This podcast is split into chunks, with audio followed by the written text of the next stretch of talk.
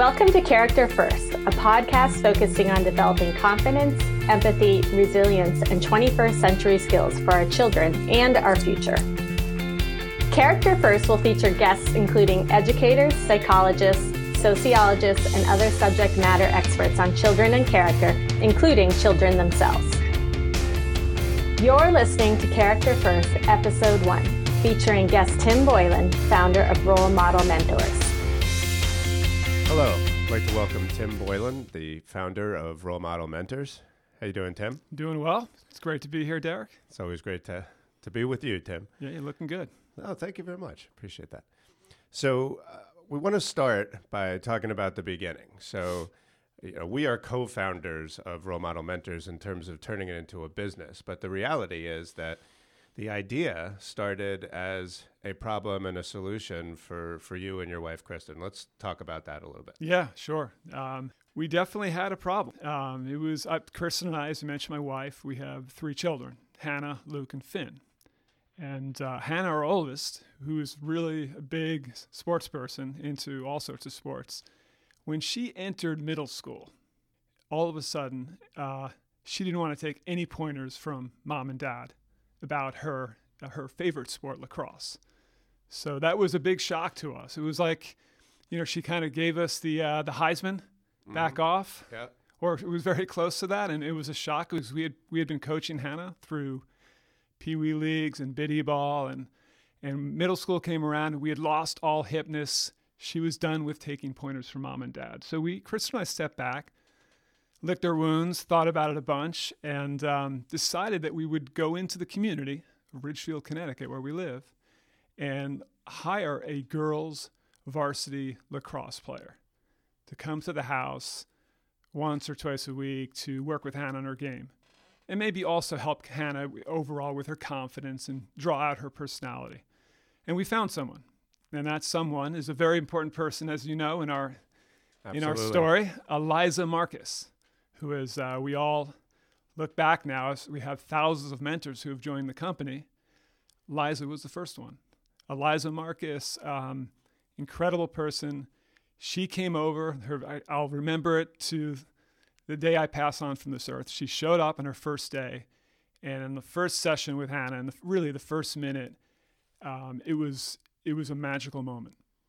Now, did they know each other at all before that? You know, Eliza was a big, um, a big player in the team, the lacrosse varsity team, and she had been uh, the reason why we knew of her. She she had been involved in some of Hannah's club teams, helping out as an assistant.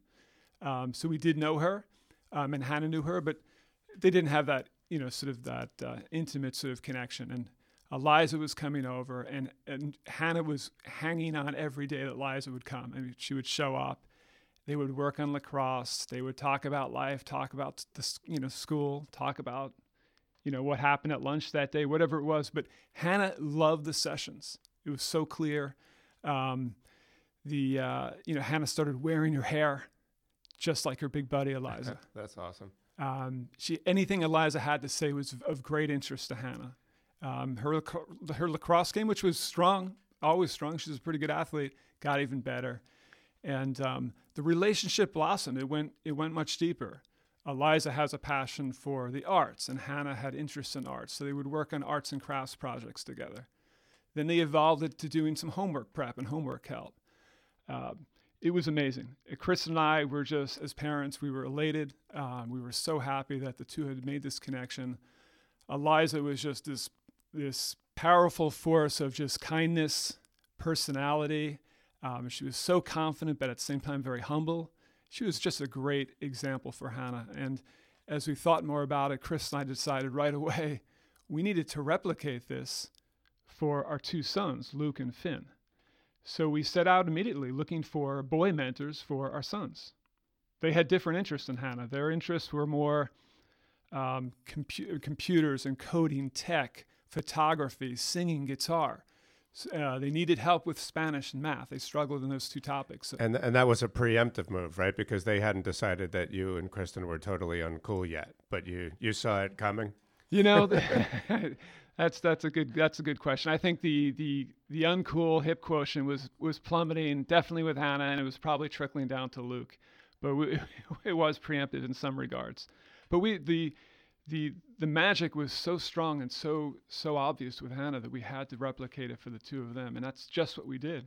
We found two guys that came over, uh, Graham and, and Ty. I'll remember their names well. Ty Cruz and Graham Hewitt. They came by and they worked with the kids in Spanish.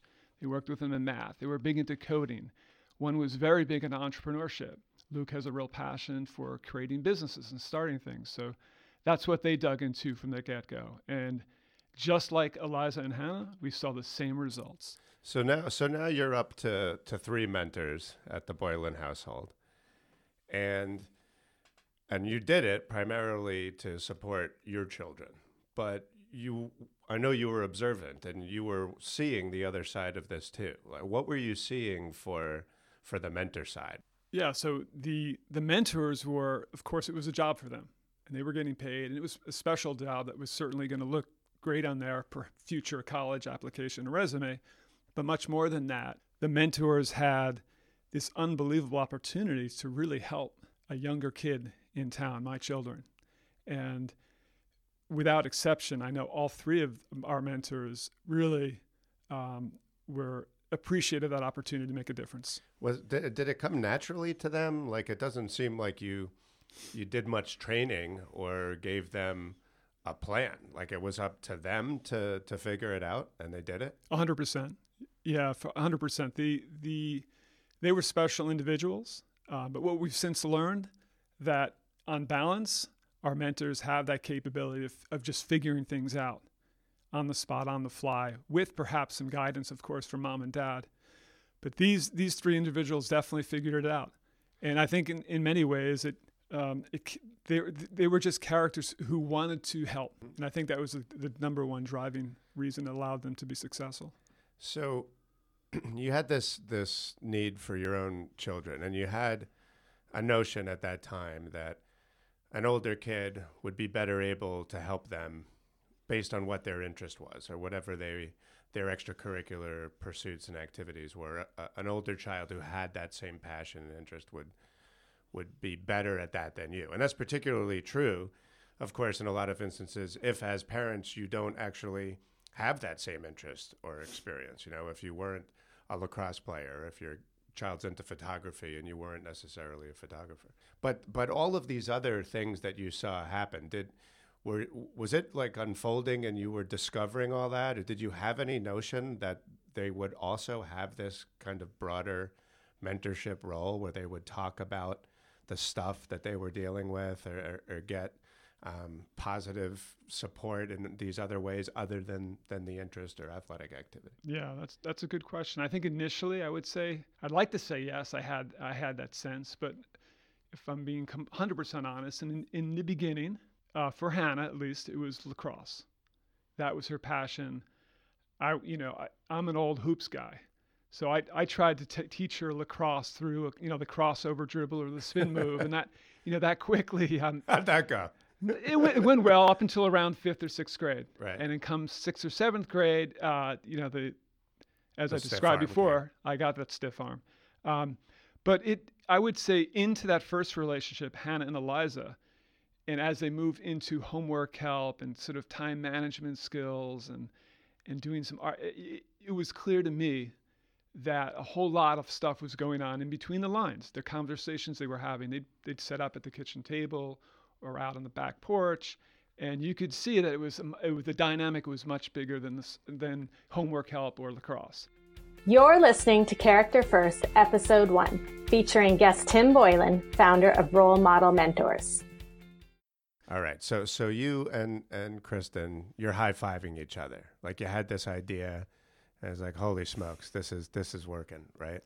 Um, didn't necessarily change that your kids still thought you were totally uncool and moronic, but there's no there's no escaping that. But you're high fiving because it's like, look, my our our children are opening up. They're they're they're feeling more confident. They're all of the things that you would want are happening, and you're realizing that these older children that you got um, are doing something that's almost almost magical or certainly difficult for you to do as a parent or any other adults to do.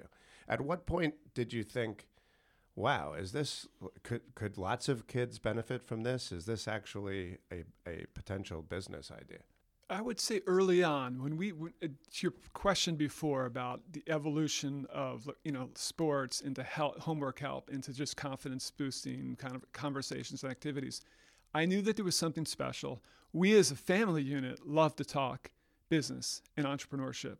All my career has been about startups and being involved in new business creation. That's true. To you, everything is a business. I've never, I've been out there. I've never, I've never worked for anyone. I've never had to go on an interview for a job.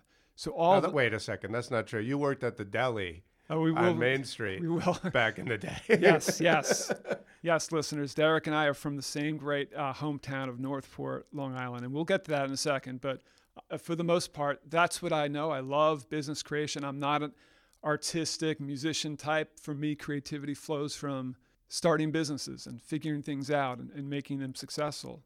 And those that aren't successful, learning from them. But we quickly took the our three kids and literally we were telling our friends in town in Ridgefield, Connecticut about our discovery.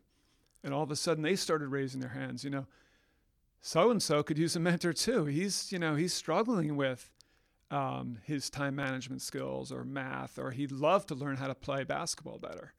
And my daughter's always wanted to play piano, and she she would love a piano mentor. Like so, we we started setting up some of our buddies in town and their children with mentors, and we were getting essentially the same feedback on how what a positive experience it was for all involved the mentors the mentees and mom and dad. So we put it in into sort of uh, you know overdrive in terms of then figuring out how to form a real business. And I, i'll remember countless meetings we had in my living room with those mentors who were working actively with our our first pilot accounts my kids and my friends kids. And we started mapping out what a business could look like, coming up with our name, coming up with a logo, designing a web, uh, website. All of that was done with my wife, my kids, myself, and the mentors. Uh, we had a lot of great, great individuals. And by the way, Eliza, who, is, who helped steer a lot of those business sessions at my house, if you are listening, when you come back to Ridgefield, please come and visit us. You are legendary and we miss you and everyone else that was involved in those early sessions. Um, thank you because you guys were so instrumental into into really building the brand initially in in our hometown. That's that's a terrific story, a, a family entrepreneurial story. Uh, doesn't happen a lot. That's that's a fantastic, uh, true genesis of this idea, and so it, it evolved from being a family solution to a business, and as a business um, it's it's evolving as well. It's it, it's a relatively new business concept.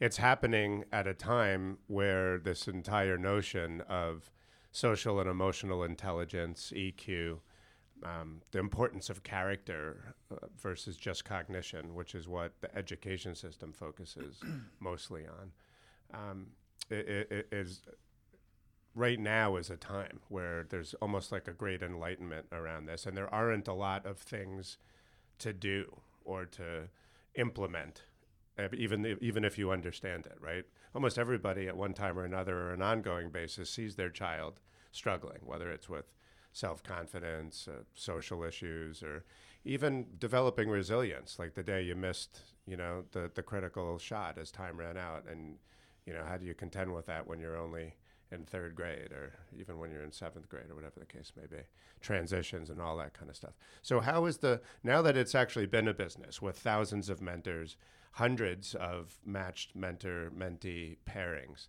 um, what are some of the learnings and, and how is it evolving as a business from that original idea? I would say just thinking about the, the mentors and the early mentors who helped form the business and those that went out and the th- as you say the thousands that have come since then um, they're remarkable kids, right? You've, you've mentioned we've mentioned the athletics and the arts and the science and technology and the, you know strong scholars, great in the classroom. But what I've realized most, and I think one of my biggest takeaways for me is, is as a parent, is that the most successful mentors, I think, have always been those that have led with kindness. Uh, the nice ones, like and I think we've we've kind of taken on this sort of this this culture, this persona of just you know to really be effective when you show up, especially on that very first day, of the very first mentoring session, and you have to connect not only with mom but junior, um, the fourth grade girl or the second grade boy or the middle school boy, like whomever it might be. You need to make that connection. They don't really care in that moment, especially how good you are uh, doing a lefty lap, right, or jamming out on the guitar or uh, your skills in algebra or your fluency in Spanish. But those those mentors and all of them really have it's like it's it's been an osmosis effect. I think so many folks realize that to be successful at our company, you have to lead with kindness. You know, especially in this society that we live in right now. Like, what a great takeaway! Like to lead with that kindness piece. Fantastic. Thanks so much for joining me today, Tim, on our first our first podcast. It was only fitting that we had. Uh, That's exciting, Derek. uh, I'm glad. we started at the beginning with the first podcast. so- Very excited. And um, like I said, all mentors listening who have, who are now in college, come back and visit us when you get back to uh, back to Ridgefield. Great. Thanks, Tim. Thanks, listeners. Thank you for listening to Character First.